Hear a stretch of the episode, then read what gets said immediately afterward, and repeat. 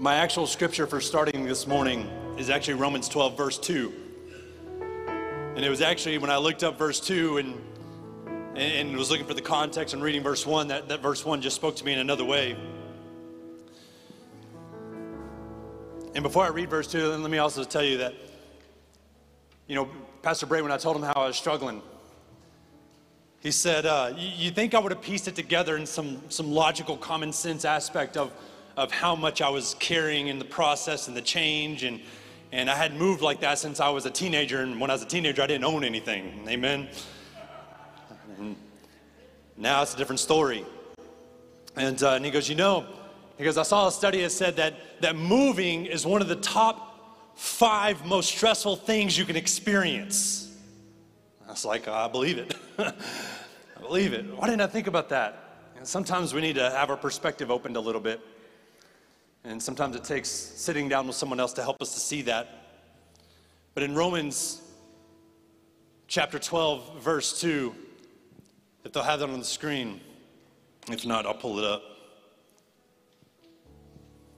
Says, uh, don't copy the behavior and the customs of this world, but let God transform you into a new person. Say, new person. By changing the way you think. Change. I love that this is this progressive word. It, it's not just done, one and done kind of situation. He says changing. It's, it's the process of continuation.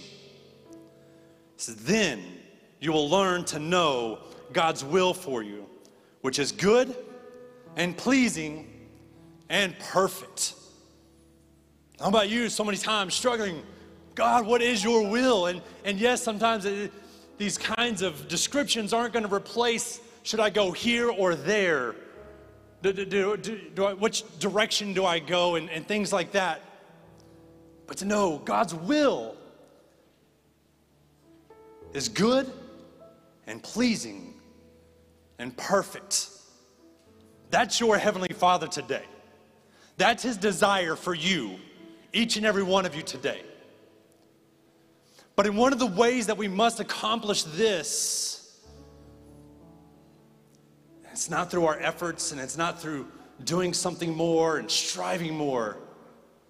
But in this text, it's the changing of our minds. The changing of our minds transform you. May I pray for us this morning. Father, we thank you for your holy word. We thank you for your presence with us right now in this space.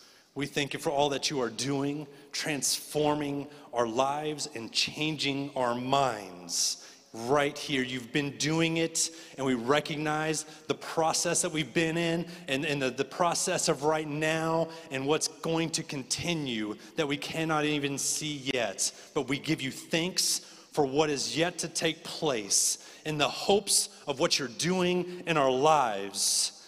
In the beautiful resurrected name of Christ Jesus, give God amen. Amen.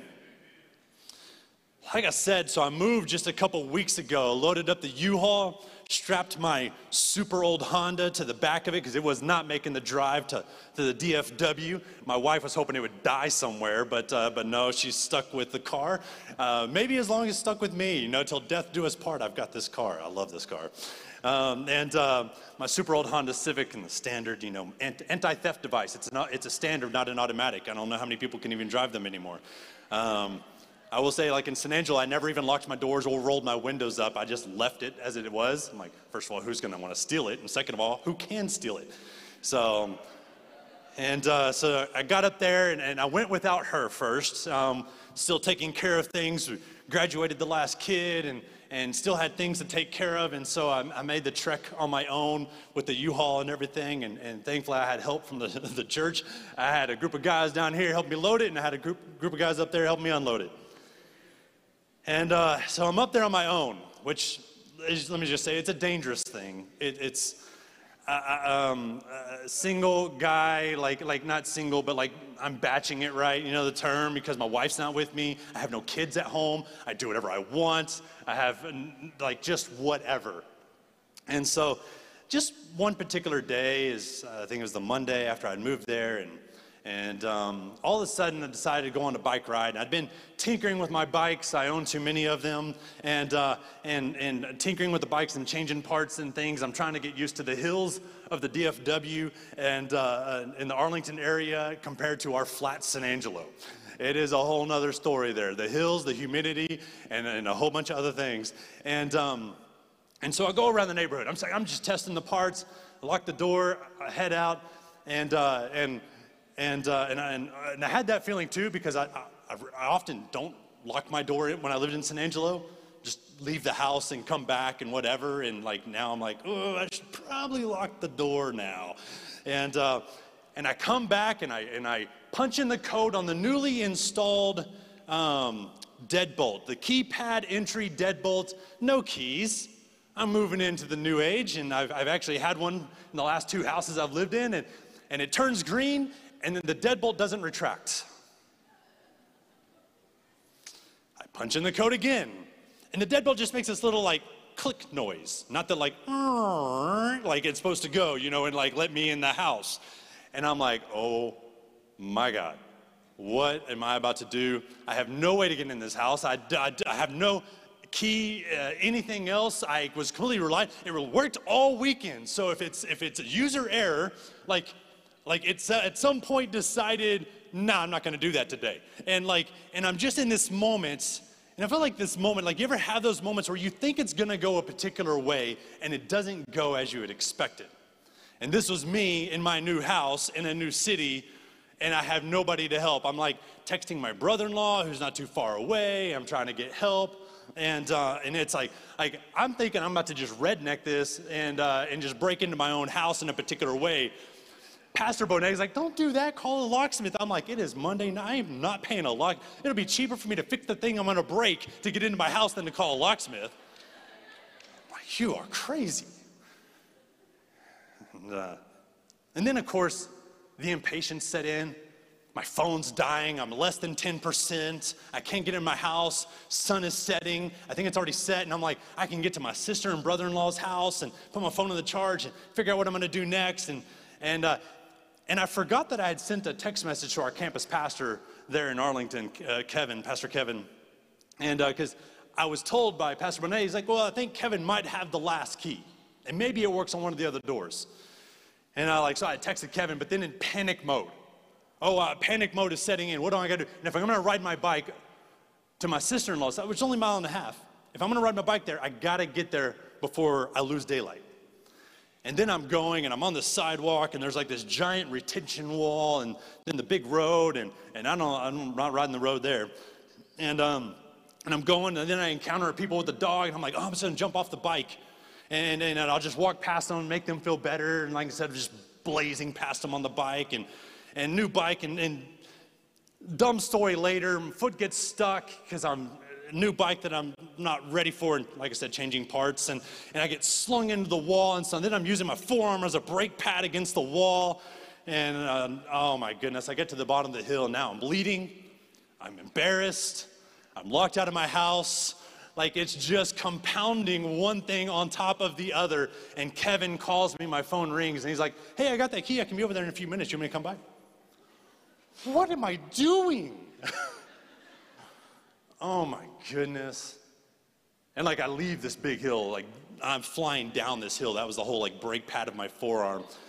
And uh, now I got to climb back up the hill and get back to my house. And sure enough, Kevin shows up. He's my savior of the day. His key works on another door, and I get in, and I hide that key, and I reprogram the garage, and like I do all this stuff, and I forget the deadbolts. I'm not even relying on that. We so often have these things where we think it's going to go a particular way. And it stood out to me so much in the story of Nicodemus. Nicodemus, who's one of the, the religious leaders, is going to go to Jesus in the midst of darkness, in the midst of what, what's going on in, in Jesus. And and I, and I saw my time, so I'm gonna, I'm gonna be skipping ahead some here on this. And um, but in John chapter three, we have this story. It says, there was a man named Nicodemus, a Jewish religious leader, who was a Pharisee. After dark one evening, he came to speak with Jesus. Rabbi, he said, we all know that God has sent you to teach us. Your miraculous signs are evidence that God is with you. Jesus replied, I tell you the truth. Unless you are born again, you cannot see the kingdom of God. I love Jesus and his challenging words. He, he's, Nicodemus is just even acknowledging who Jesus is. He says, you must be born again if this is what you wish to see. What do you mean? Exclaimed Nicodemus. How can an old man go back into his mother's womb and be born again? Nicodemus has gone through the effort in the midst of night and cloak of darkness, hiding, to find his way to Jesus, a religious leader, the, the teacher of the teachers, an expert of the laws, and he arrives to Jesus to, to learn, to see what Jesus has to show him. And yet in this moment, then Jesus gives him uh, this, this aspect of, you must be born again. And Nicodemus, like, like, oh, come on, Nicodemus, like, you ever said something and you wish you could take it back? Like, oh, I think this is a Nicodemus moment. Like, like, how can an old man be what? Nicodemus, think about that, bro. Like, you want, you want to think about that again?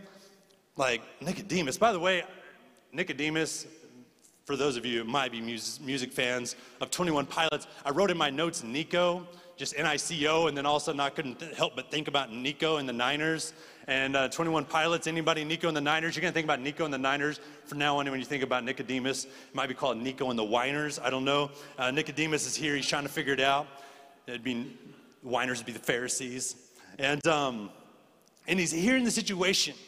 I don't know about you, but I'm grateful that I see things like this in the Bible, because I don't know how many times. I, I was at a wedding just last weekend, and it was like, I get to the wedding and all my brain starts that that overthinking brain, and it's like, man, what did I say wrong? I said that, ooh, was that dumb? Like, I start reprocessing and replaying everything that you said in those situations, and here's Nicodemus. And moving along in verse five, it says, Jesus replied, I assure you, no one can enter the kingdom of God without being born of water and the Spirit. Humans can reproduce only human life, but the Holy Spirit gives birth to spiritual life. So don't be surprised when I say you must be born again. Don't be surprised by this. I, I like in the, I think it's the E S V, it says, don't marvel at this. And I'm a fan of Marvel, so that, of course that stood out to me. Don't, don't, don't sit here and wonder at this phrase. But how often do we as Christians sit here at this phrase and marvel and wonder? Like, we get paralyzed at this phrase. And, and maybe I'm, I'm speaking to the religious in here, and maybe this is just me, and maybe you're with me, that we have emphasized this phrase for so much of, of our church. In, in my experience, we like to camp out here. That's how much we like it. We, you must be born again, and, and, and we love this, and we camp here, but But Jesus is saying, but wait a second, don't just sit and gaze at this phrase. He said, do not marvel at this. I, I think we have boiled this down so much in the church to one statement, to one moment, to one experience. Now, I'm not going to take away how we have interpreted this in the sense of salvation. Praying the prayer of salvation, giving your life to Jesus in this, this one miraculous moment. And, and don't get me wrong, one of the greatest miracles that ever happens in anyone's life is the moment that we are transformed from darkness to light, when we say, Jesus, I need you in my life. The creator of the universe who created me, I give my life to you. But if we stop and only marvel at this one moment, we are missing out on so much. Because for far too long, we have made this a transactional moment rather than a transformational moment. That I give you something, you give me something, and then I get back on my journey and I keep going where I'm going. This transaction, this trade-off, this purchasing. He he did the purchasing though, but we tend to think that if I, yet if I can do it, then there's something that, that I hold in my possession, in my control, in my authority. when everything was done on his part, through his power. The challenge with making a decision for Christ, language that we find, is found in the truth that the decision is often transactional, but not formational. To make a decision for Christ requires subsequent, ongoing decisions for love, compassion, justice, truth, and humility. And we have so focused on those one-time events. And again, I don't want to take away from that one-time event by any means. I will never want to lose the moment when I was a child, that I think about six years old, giving my life to Christ. And I don't even remember all the details of that moment, but I can look back at my life and know that that moment played such a role in my life.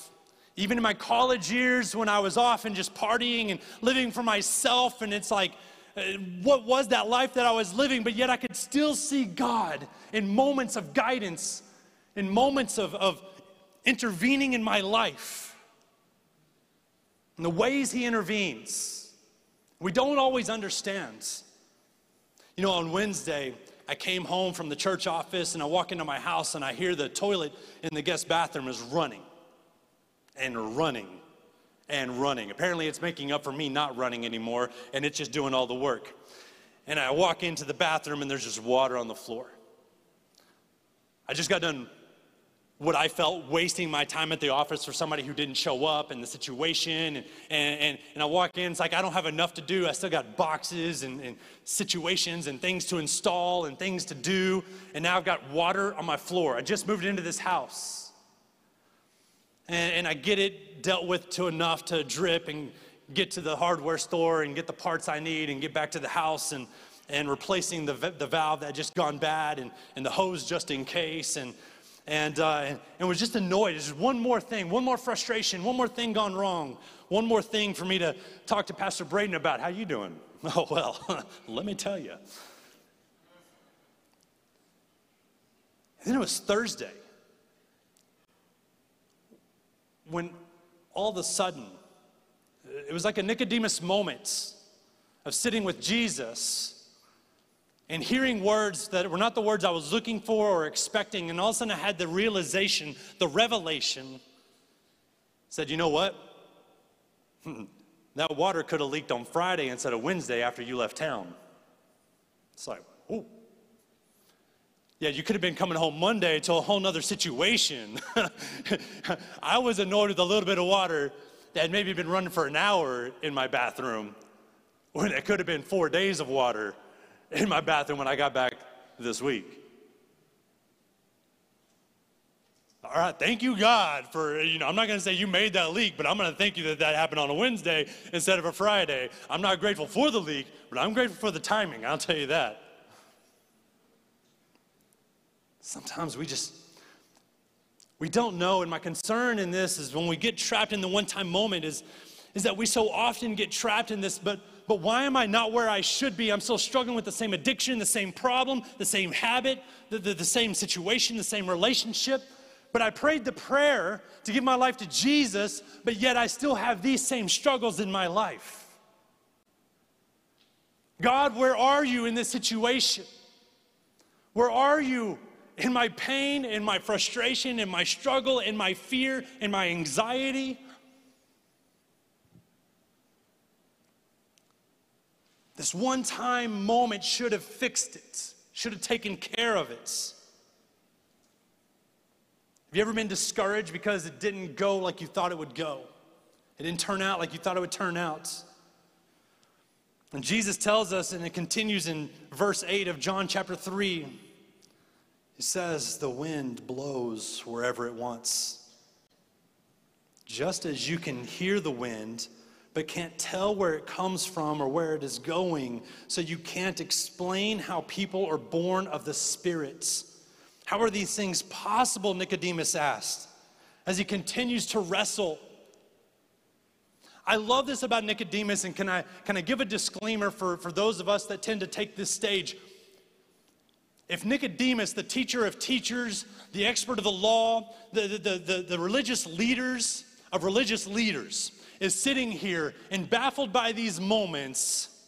Can I tell you, I don't always have an answer. Maybe I got some wisdom from God.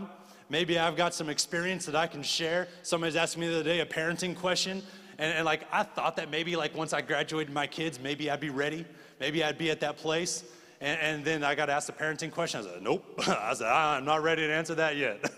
I was like, I can give you a little bit of like my story of like what I went through, um, you know, and, and where I'm at. Yeah, man, I don't know. I'm not ready yet. I'm not there yet. We don't always have those answers, and it's okay. It's okay. If the religious experts, and Jesus sitting down, and he says, you are a respected Jewish teacher, and yet you don't understand these things. I don't know about you, for too often, I've gotten even caught up in Scripture, on the marvel and the wonder of a Scripture, and I wrestle, and I can't figure it out, and I can't find myself to be able to be in a place to be able to move forward, to move on. And Jesus is in this place of even saying, hey, hey, hey, I know, I know I gave you, I gave you a curveball. I gave you something you weren't expecting. You didn't even know how to process that, and that's okay. Stay with me. Keep coming forward. Keep staying in my presence. Keep worshiping. Keep praying. Keep asking. Keep coming. Is there something that you don't understand? Is there something that you're not quite grasping? This is our life so many times. Oh, but, but I prayed the prayer of salvation, but I don't get water baptism. Then you get, you get water baptized, and you come out of that water, and you're like, okay, I get water baptism, but I don't get the baptism of the Holy Spirit. And you're like, like, I'll stop here. I'm good here. I'm not ready for that. And we always, or sometimes, we don't know. We're not ready. What is, what is that thing? What is happening? What is this? What is this move of God in my life? What is this, this unction on my heart when I'm in this place to make a decision, and then, God, is that you? I'm not sure. What is this Holy Spirit that's, that's moving in this space? I don't know what to do with it.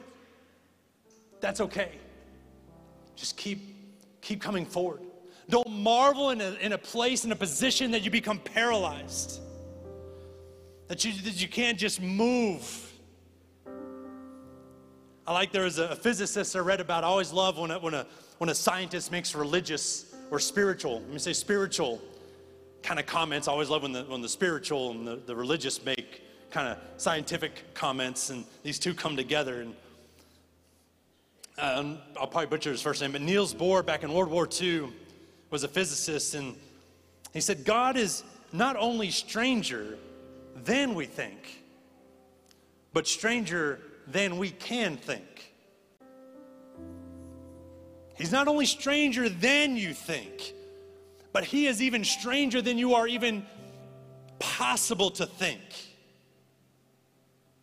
So many times in this Christian walk, we get this boiled down to, and we have so many thought processes and habits, and, and even though we give our lives to Christ, we are still shaped and formed by the way of the world, by the way of culture, by the way of our family, by the way of our upbringing, by the way of our education system, by the way of even just people in our lives. There's that person, there's that teacher that called you stupid, and you've never been able to shake it. And it stayed with you and, and, and been a part of your formation as to who you are today, and it wasn't who God created you to be. It was the way the world manipulated you to be. And God's got something greater for you. But can we sit in the face of Jesus and be willing to put aside our thoughts, our ways, what we think is right? To hear the love of Christ in those moments shaping us and forming us in a way beyond transaction to a way of transformation.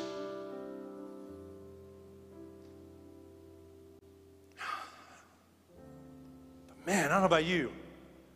The way I think gets in the way so often. But my way, this is right. This is the way. This is the thing. And, and what do I do with this? And I'm here to tell you about this progression. that you prayed that prayer.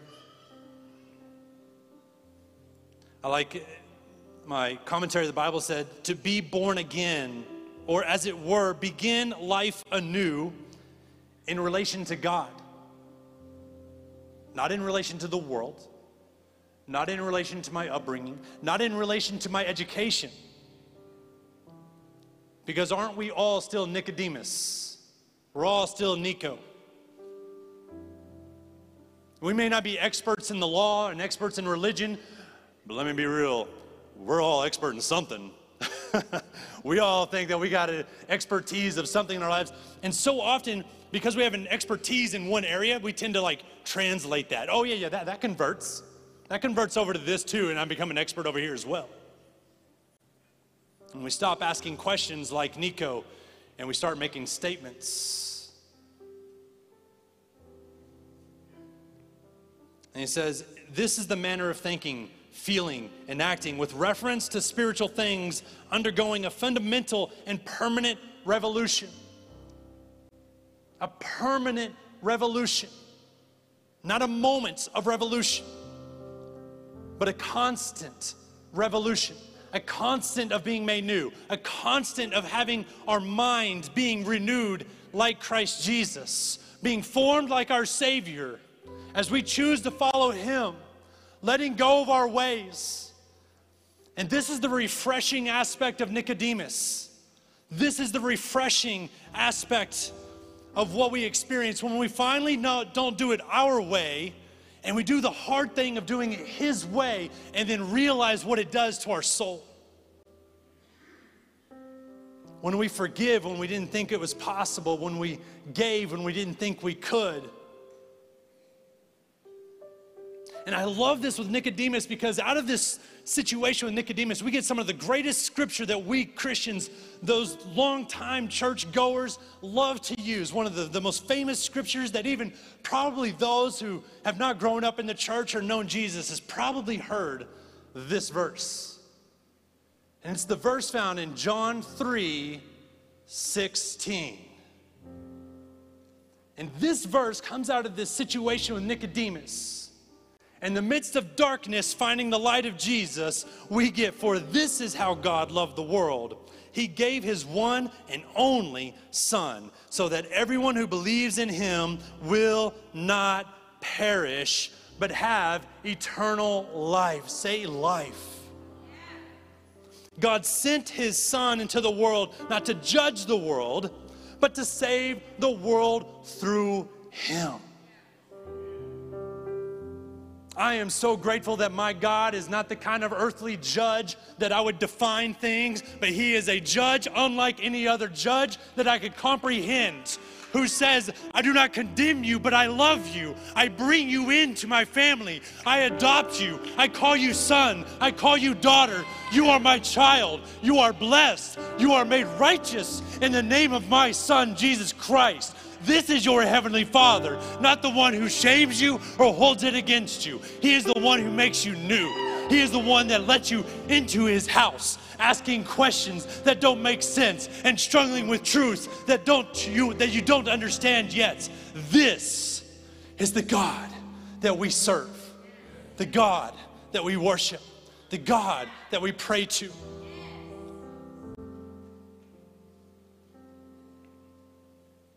We are not just born again. Our last experience, this quote, our last experience with God is frequently the greatest obstacle to our next experience with God. We are not born again. We are born again and again and again and again, and it continues, and it's a process of progress. You've been stuck in a place and you've been frustrated and you've not been able to understand why. Because you have been born again, and it's time to do it again and again and again. You've done something great, and it was a moment that you'll never lose, never forget. And now it's time for a new moment. It's time for a new outreach. It's time for a new level of giving, a new level of praying, a new level of offering your life. It's time for a new thing. Parents, it is difficult, and there's shame you got to leave behind sometimes when you've not lived up to the standard that you feel you should have been at. And it's time to say, you know what? Who I was is what it, what it was. And you know what? I'm going to be born again and again and again. And the thing that I know that I've, I should have done all along and didn't do as a parent, I'm going to do it now. As a follower of Christ, I'm going to do it now. As a disciple of Jesus, I'm going to do it now. And you no longer allow these things to hold you back. And there may be people even like Nicodemus. They're going to be naysayers and people who want to stop you or speak against you. And in the midst of darkness, we see Nicodemus making his way to Jesus. So my question this morning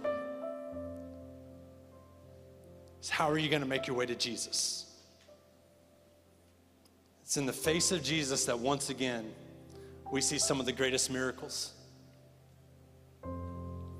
And I'm encouraged by Nicodemus in this situation.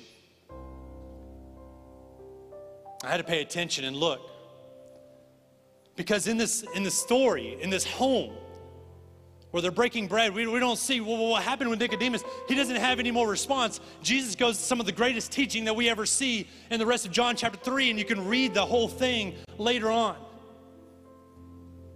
And some of the greatest teaching, and even light and darkness that we see Jesus teaching here. But we see it, we don't see another response by Nicodemus. We see, we see him in the struggle. We see him in the question. We see him in the doubt of his comprehension of what Jesus is saying. But then later you can find Nicodemus again when the Pharisees are wanting to go after Jesus, and Nicodemus is like, whoa, whoa, whoa. Shouldn't we be hearing him out? If we're going to judge him, shouldn't we hear him? Oh, I love that. And then we find Nicodemus later again in Scripture. After the death of Jesus, after he sacrificed his life on the cross, we see Nicodemus showing up again. Nicodemus, not one of the disciples, not one of the twelve, but yet a man who is impacted in the face of Jesus, in the presence of the Savior of the world. We see his life impacted, and we know it because Nicodemus shows up again and again. And I believe these are moments of being born again and again and again. What is God calling you to do? What is the new thing in your life that fear has had you paralyzed, like your feet are in cement, you've not been able to lift one foot? You've been overthinking the process of how it's going to happen instead of moving into what God has called you to do. Maybe it is salvation today, and it's your first time born-again experience to say, yes, I've been in darkness. I've been bound by it and arrested by it. And it's time that I'm going to move into this new space, that I'm going to give my life to Jesus and allow his perfect love to cast out the fear of my life, the anxiety of my life, the worry of my life, the stress of my life, the burden and the weight of what I carry. And maybe that's not even for you. Maybe it's for somebody else. You're not even carrying your own anxiety. You're carrying somebody else's anxiety. And God's saying, no, no, bring it to me. It's my yoke and burden.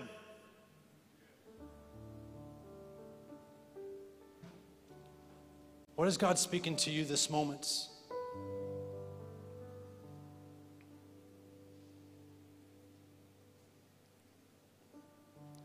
And I'll finish with this one last scripture. In Second Corinthians chapter five, verse sixteen. So we have stopped evaluating others from a human point of view. The way our minds have been trained by the ways of the world, by the ways of society, by our upbringing, by our situations. A human point of view. At one time, we thought of Christ merely from a human point of view, and how differently we know him now. This means that anyone who belongs to Christ has become a new person. Say, that's me. I think we need to say that again. Has become a new person. Say, that's me. The old life is gone. A new life has begun. That's me. Has begun the process, the way of moving forward. Are you with me here this morning? I pray for you this morning. Be by your heads and close your eyes, and Father, we thank you for the miracles taking place today. Miracles of salvation, miracles of healing, miracles of our minds being renewed. We have focused on the negative, we have focused on the dark, we have focused on the world, we have focused on what we can't do, we have focused on what we don't have, we have focused on everything else but you. And we turn our minds, our hearts, our souls, our whole bodies in worship to you in this moment and say, this is yours, I am yours, you made me, you created me, you gave me purpose, you planned me.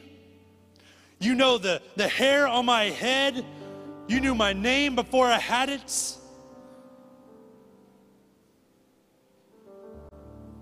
And two thousand years ago, before I'd even known who Jesus was, he gave his life for me.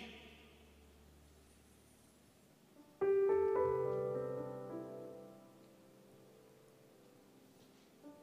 you accept that life today? Do you accept that life not just for salvation, but beyond salvation?